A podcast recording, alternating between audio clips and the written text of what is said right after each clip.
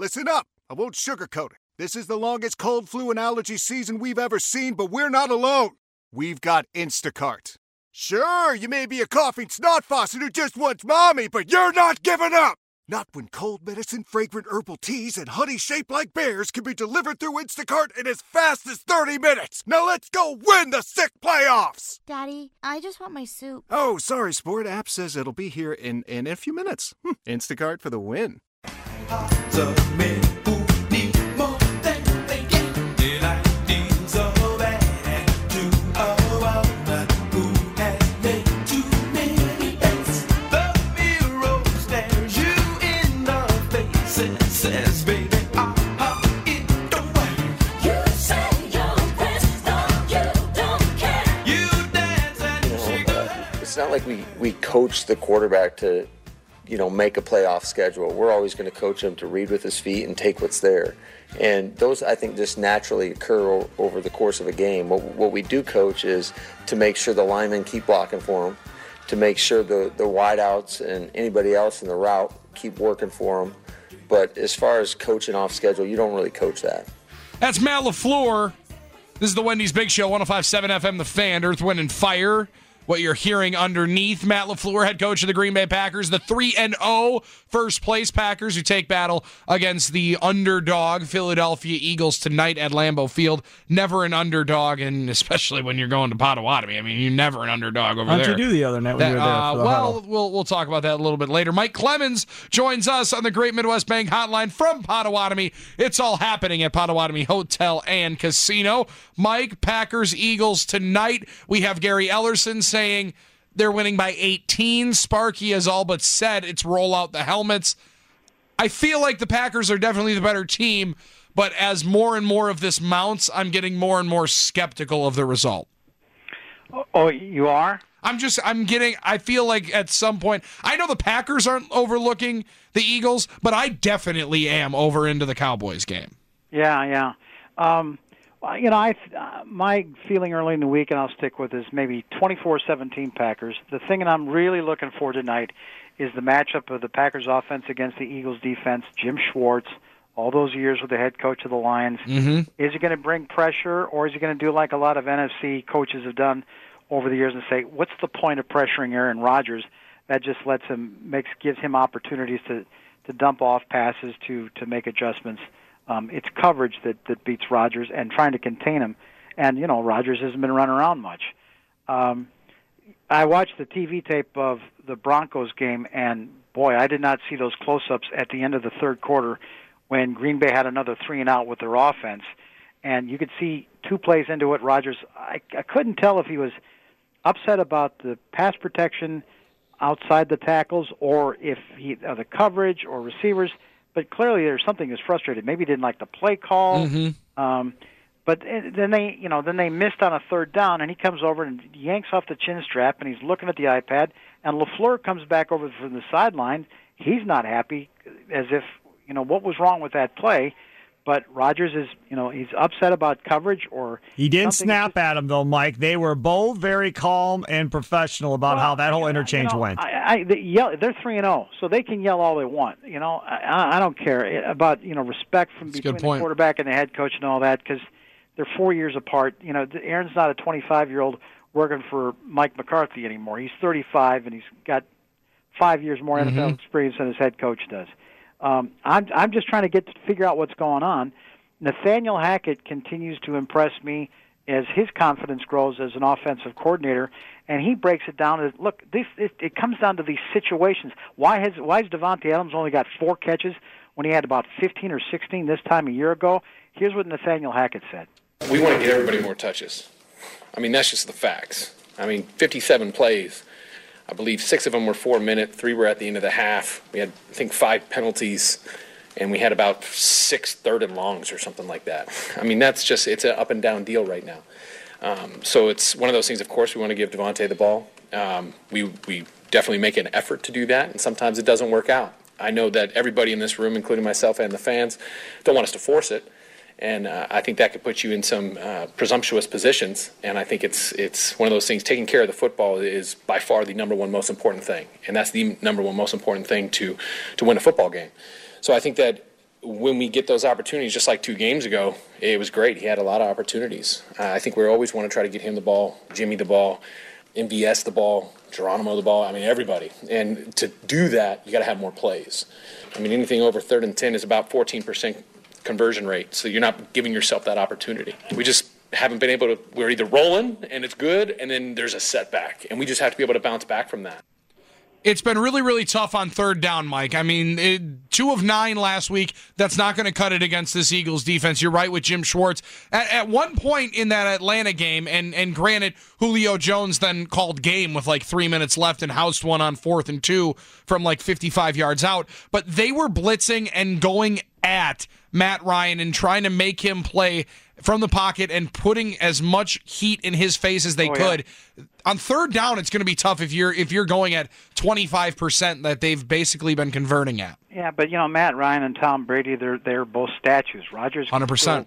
Still run, but he seems like he's trying to stay more in the pocket, and I think he's trying to stay within the offense, not just necessarily trying to have the cleanest jersey in his career, like he said after the game. I do know this, when it comes to 3rd down, that Matt LaFleur said, unsolicited, just before he left us on Tuesday, he said, in 10 minutes, I have a meeting to talk to Aaron Rodgers about 3rd down, that they need to figure out what they need to put on the menu on the 3rd and longs, because obviously the stuff that they're putting down, you know, the screens and the damn draw plays and that stupid safe stuff.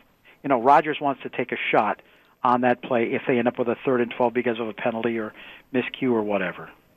Do you see them having to lean on auxiliary pieces to try to keep that pressure at bay today and utilize maybe the screen game a little bit with Aaron Jones? Well, see, I think that's been I love seeing Mercedes Lewis go out for a 14-yard pass. I love that this offense sets up, and then you set your fullback wide left like a wide receiver, and the Broncos are like, whoa, what the hell is this play? You know, and Danny Vitale gets a 28-yard reception, and Dan here goes in for a touchdown. That's what this offense is supposed to be about, is those kinds of surprises. And, geez, I think you could actually surprise everybody if Jimmy Graham catches a ball tonight. So that's true. You know, I'm starting to give up on that guy. I really, as much as Aaron Rodgers says he's a trusted friend, he's a great football player. Isn't he hurt, Mike? Huh? Isn't he hurt? Now he's got a quad along with a groin. Everything's dinged up, and you know, it seems like that always seems to happen at certain points. You know, DeShone Kizer throws him a ball over the middle with a little bit of zip on it 2 weeks into camp, and he misses 2 weeks of camp with a jammed or semi-broken finger or something. He won't talk to us about it. You know, he doesn't talk to us, but I just, you know, they're paying that guy an awful lot of money, and when's the production ever going to get you know, kick in? So tonight, you know, the thing about the Eagles is, I don't think their corners are very good. So maybe definitely dinged up. Well, Darby's out. Yep. You know, and guys like Douglas and Maddox and Jones, they're not that good. Fletcher Cox, I still think, is one of the best damn football players in the National Football League. But he had like some sort of a foot injury. Now he's not on the injury list tonight, but you know that guy can give Corey Lindsley and the rookie Jenkins, those guys, you know, Elton Jenkins, some trouble. On the otherwise for the Eagles defense, though, Malcolm Jenkins, you know, the safety, I still think is one of the smartest, best football players out there. Totally agree. Of, you know, lighting up that defense. I'm a little out of position. I'm in the office underneath the south end zone bleachers here, but I just did walk out of the field, and the first guy I saw out there in sweats walking around, you know, trying to loosen up was Zadarius Smith. So I think he's going to try and give it a go. They got 90 minutes before they have to make that decision. And by the way, on the cover of the program tonight, it's Zadarius and Preston Smith. The Smith brothers are on the cover of the program for this game tonight. It's just amazing what that story has already done and how they've really adopted it as those two with the post-game interviews together, Mike, and the camaraderie in that field. One final thing for you. Mike Clemens joining us live from Lambeau Field here on the Wendy's Big Show.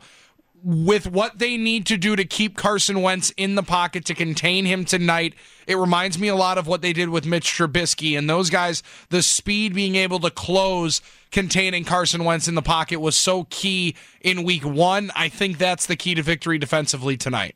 And the surprising thing is some guys look smaller on TV than they are in person. I always thought Favre looked smaller. Then when you see him in person, like, damn, the guy looks like an outside linebacker. And Carson Wentz is the same way. He's actually 6'5". Monstrous, thick. And 237. Yep. And Mike Patton last night, Packers defensive coordinator, actually said this guy reminds me of all those years when I was with the Ravens and we were going against Big Ben Roethlisberger.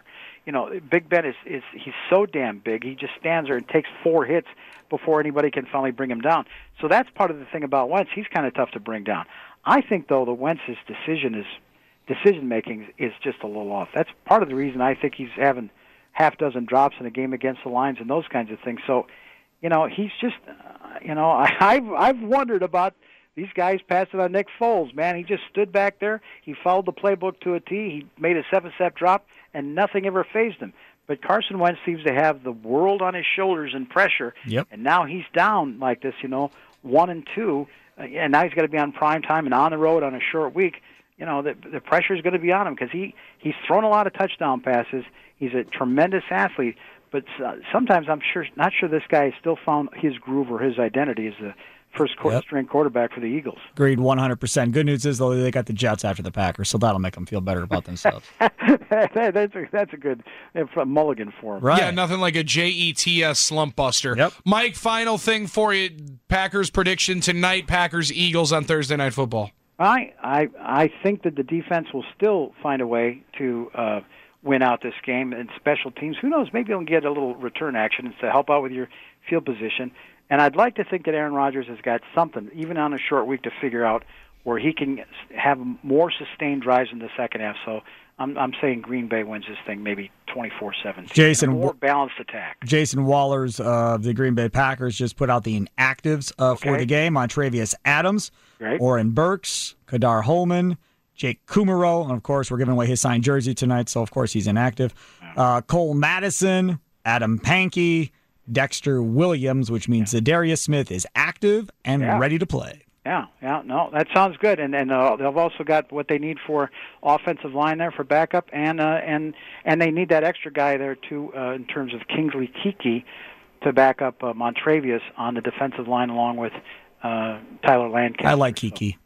I do, too. He looked good in camp, man. Yep. And the coaches like him. They think he's a pretty smart kid. Well, we love Mike Clemens, and he joined us here. He's a pretty smart kid, too. Well, that's for sure. And he gets mad at me when I call him a kid because he always says, well... Hey, I got one quick question, quick story. Alshon Jeffrey, he's going to play tonight for the Eagles, the former Bear.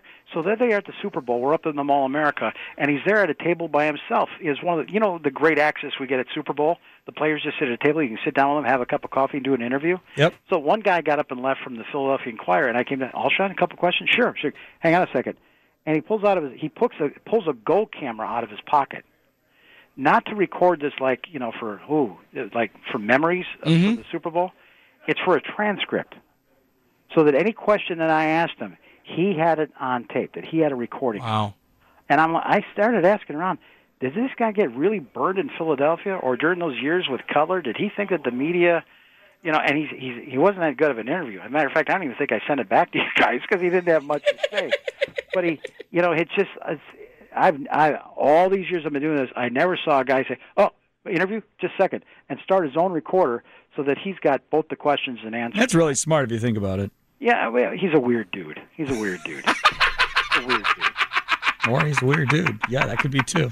Mike Clemens up at Lambeau Field. He is going to be a part of our coverage tonight. The 5 o'clock Steakhouse Green and Gold postgame show tonight, immediately following the game with Gary and Bill from Hinterland Brewery out in Green Bay. And then I am on from 12 to 1 with Green and Gold Overtime here on 105.7 FM, The Fan. Michael, can't wait for all the great sound and all the great reports tomorrow. Looking forward to it, man. Thanks, Bill and Sparky. Appreciate it, guys. That's Mike Clemens joining us from Green Bay on the Great Midwest Bank hotline, courtesy of one of my favorite local businesses, Potawatomi Hotel and Casino. Gaming, dining, shows, hotel, and spa. It's all happening at Potawatomi. Visit paysbig.com. Old Man Winter here. If I had it my way, it would stay winter all year long. Short days, wind chill, black ice, and a good polar vortex. Oh, heaven. Wait, is it getting warm in here? Your cold snap is over, Old Man Winter. Spring has arrived.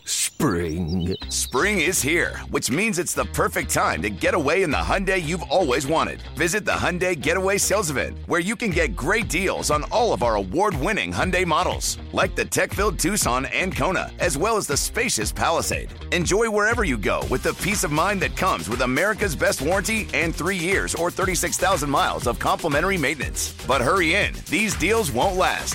Add more joy to your journey at the Hyundai Getaway Sales Event. Now get 0% APR or up to $1,500 bonus cash on the Hyundai Tucson. Now, during the Hyundai Getaway Sales Event. Offers end soon. Call 562-314-4603 for details.